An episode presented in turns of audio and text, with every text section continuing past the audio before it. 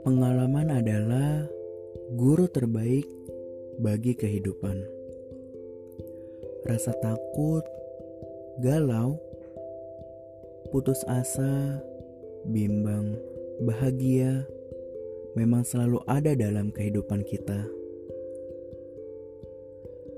Side of my journey hadir buat lo semua yang ingin tahu pengalaman seseorang dalam menjalankan kehidupannya.